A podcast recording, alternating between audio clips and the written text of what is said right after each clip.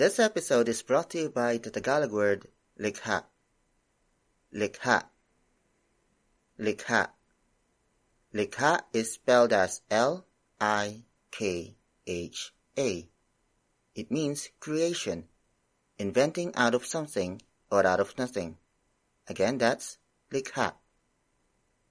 On this lesson, we'll talk about an important aspect in Tagalog language that seems to be ignored in a lot of Filipino language courses. This is an episode that you need to mark. Live from my apartment along a really busy road in Quezon City, Philippines, this is Go Filipino.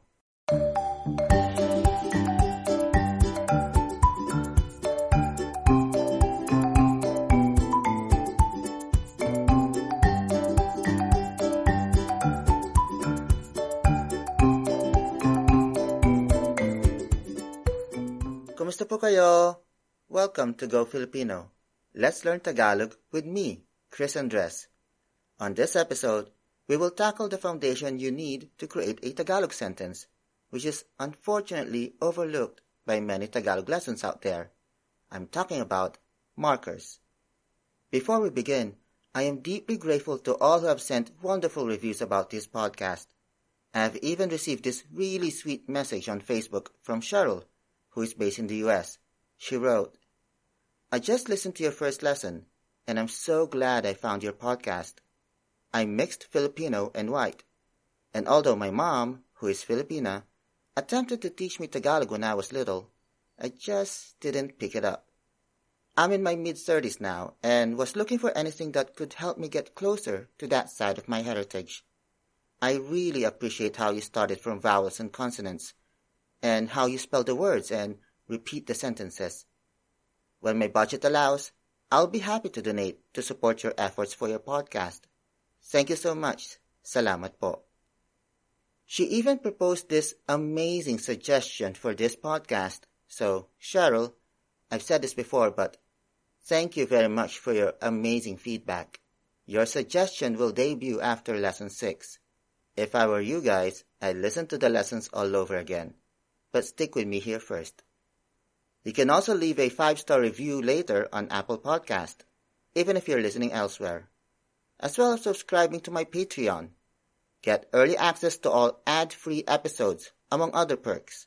Check out Patreon, that's P-A-T-R-E-O-N dot com slash GoFilipinoPod for details on how to support this podcast for as little as one dollar. Alright, Time to grab your pen and paper. We'll begin the lesson after this break. Hey guys, this section is where I would talk about amazing offers and promos. In order to make these ads relevant to you, we need to show to advertisers what piques your interest. Go to bit.ly slash GoFilipino survey. That's bit.ly slash G-O-F-I-L-I-P-I-N-O S-U-R-V-E-Y. It only takes a couple of minutes to complete and it's completely anonymous. Again, that's bit.ly slash Go Filipino Survey.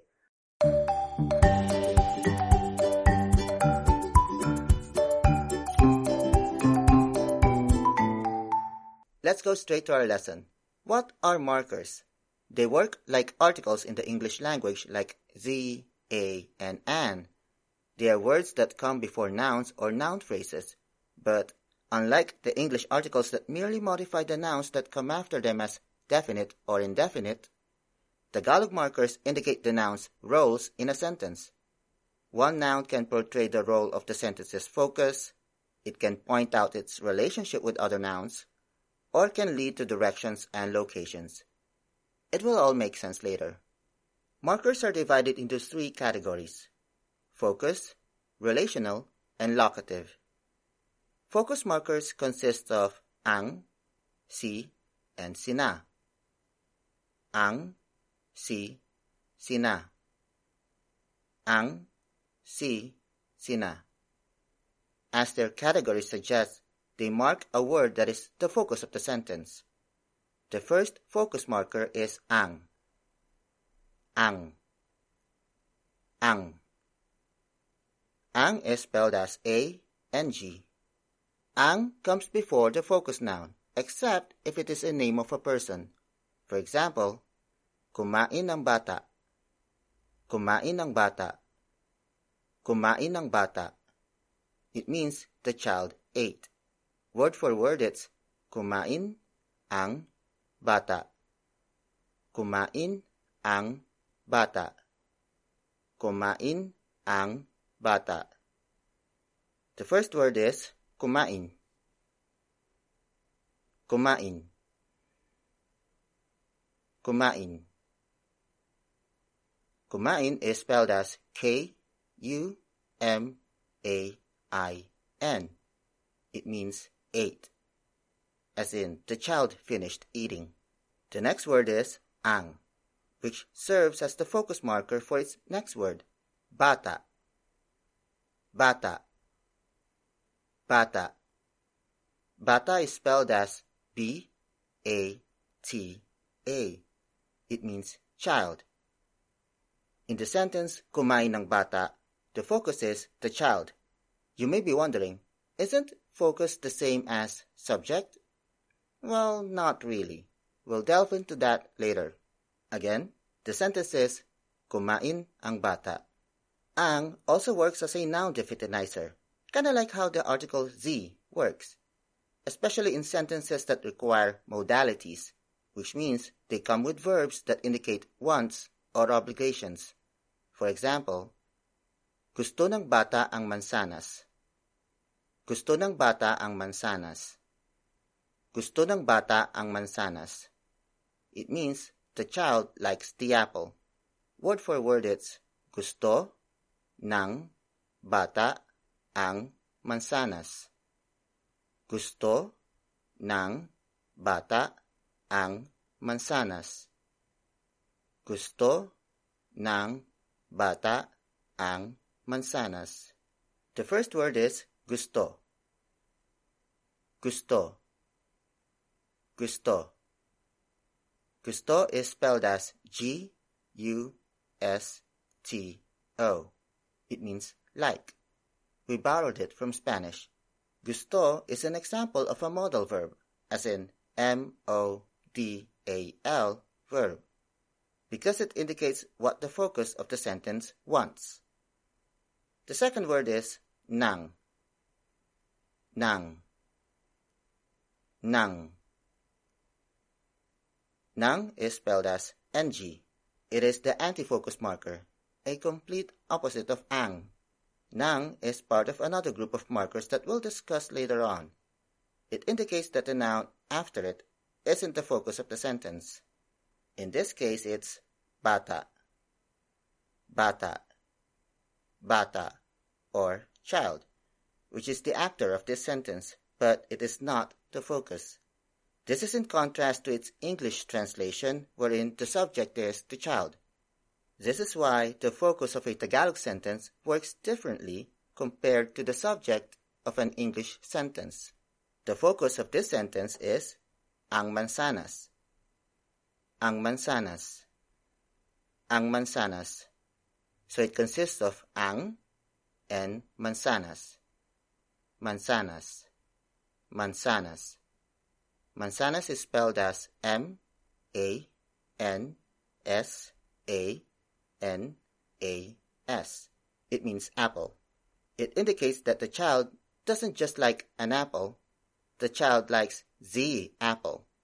Again, the sentence is, gusto ng bata ang mansanas. Alright, on to the next focus marker, which is si. Si. Si.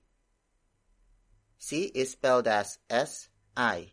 It works like ang, but only before a person's name. For example, sumayaw si Chris. Sumayaw si Chris. Sumayaw si Chris. It means Chris danced. Word for word it's sumayaw si Chris. Sumayaw si Chris. Sumayaw si Chris. The first word is sumayaw. Sumayaw. Sumayaw. Sumayaw is spelled as S U M A Y A W. It means danced, as in the dancing was finished. The next word is si. Si. Si. Indicating that the focus of this sentence is Chris. Again, the sentence is Sumayaw si Chris. If the focus of the sentence involves two or more names, si will not cut it. Instead, you use sina. Sina. Sina.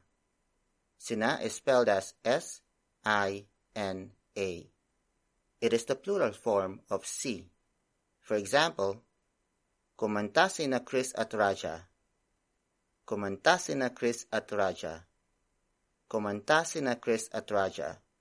It means Chris and Raja sang. Word for word it's kumanta, sina, Chris, at Raja. Kumanta, sina, Chris, at Raja. Kumanta, sina, Chris, at Raja. The first word is kumanta. Kumanta. Kumanta. Kumanta is spelled as K U M A N T A. It means sang, as in the two had finished singing. The next word, sina, indicates that the focus of this sentence is Chris and Raja. The two names are connected by at. At. At. At is spelled as A T. It means and, as in Chris at Raja. Again, the sentence is Kumanta sina Chris at Raja. We'll talk about the other markers after this break.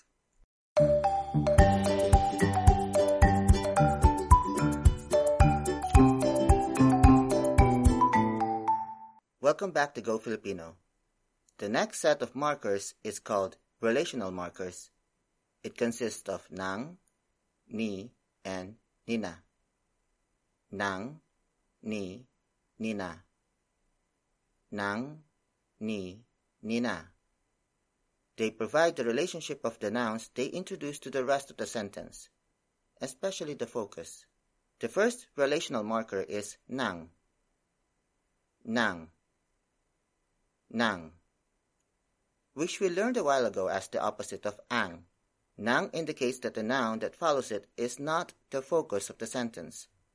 There is no direct translation of nang in English. Its exact meaning depends on the situation or context of the sentence. Nang has three functions in a Tagalog sentence. First, it indicates possession. If a noun comes before nang and then followed by another noun, the first noun is the thing that is possessed or owned, and then the second noun is the possessor or owner, with nang right in between them to display that relationship. For example, bumukas ang pinto ng bahay. Bumukas ang pinto ng bahay. Bumukas ang pinto ng bahay. It means the door of the house opened. Word for word it's bumukas ang pinto ng bahay. Bumukas ang pinto ng bahay. Bumukas ang pinto ng bahay. The first word is bumukas. Bumukas. Bumukas. Bumukas is spelled as B U M U K A S. It means opened, as in the opening happened. The next word is ang. Ang. Ang. Which indicates that the focus of the sentence comes after it, which is pinto. Pinto. Pinto. Pinto is spelled as P I N T O. It means door. The next word is nang. Nang. Nang. The anti-focus marker. Since a noun comes before nang, it indicates that the door is owned by what nang comes after. In this case, it's bahay. Bahay. bahay. Bahay is spelled as B A H A Y. It means house. Take note of the phrase pinto ng bahay. Pinto ng bahay. Pinto ng bahay. It means door of the house. The house owns the door. Again, the sentence is, bumukas ang pinto ng bahay. The second function of nang is marking the direct object of a sentence if it is not the focus. A direct object is the receiver of the action, the one that receives the verb. For example, bumili ang bata ng lapis. Bumili ang bata ng lapis. Bumili ang bata ng lapis. It means the child bought a pencil. Word for word it's bumili ang bata ng lapis. Bumili ang bata ng lapis. Bumili ang bata ng lapis. The first word is bumili. Bumili. Bumili. Bumili is spelled as B U M I L I. It means bought. The action of buying has been completed. The next word is ang. Ang. Ang. The focus marker for bata. Bata. Bata, which is the child, who also serves as the actor of this sentence, meaning the one who commits the verb. After that is nang. Nang.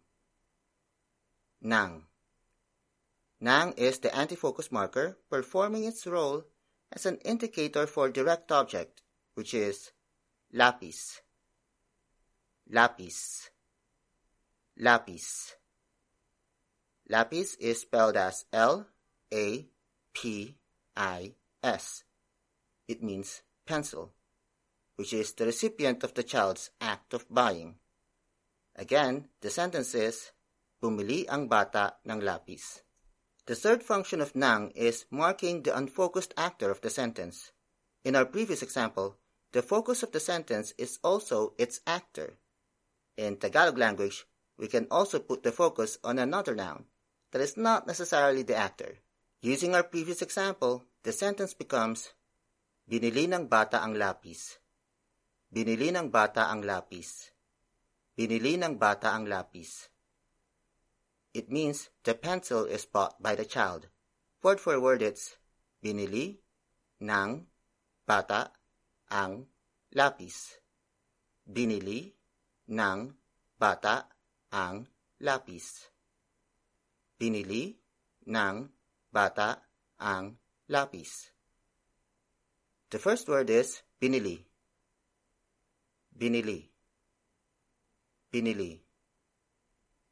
Binili is spelled as B I N I L I.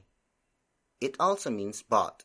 I'll explain why the verb changed from bumili to binili in a future episode. It is followed up by nang. Nang. Nang. The anti-focus marker, indicating the non-focused actor, which is bata. Bata. Bata. Think of ang and nang as an on and off switch. When the noun is on focus mode, the switch is on and the noun comes after ang. But when it is out of focus, the switch goes off and the noun comes after nang. After bata, it's ang. Ang. Ang. Which turns its next word, lapis, lapis, lapis, into focus mode. Again, the sentence is, binili ng bata ang lapis. We'll be back after this break.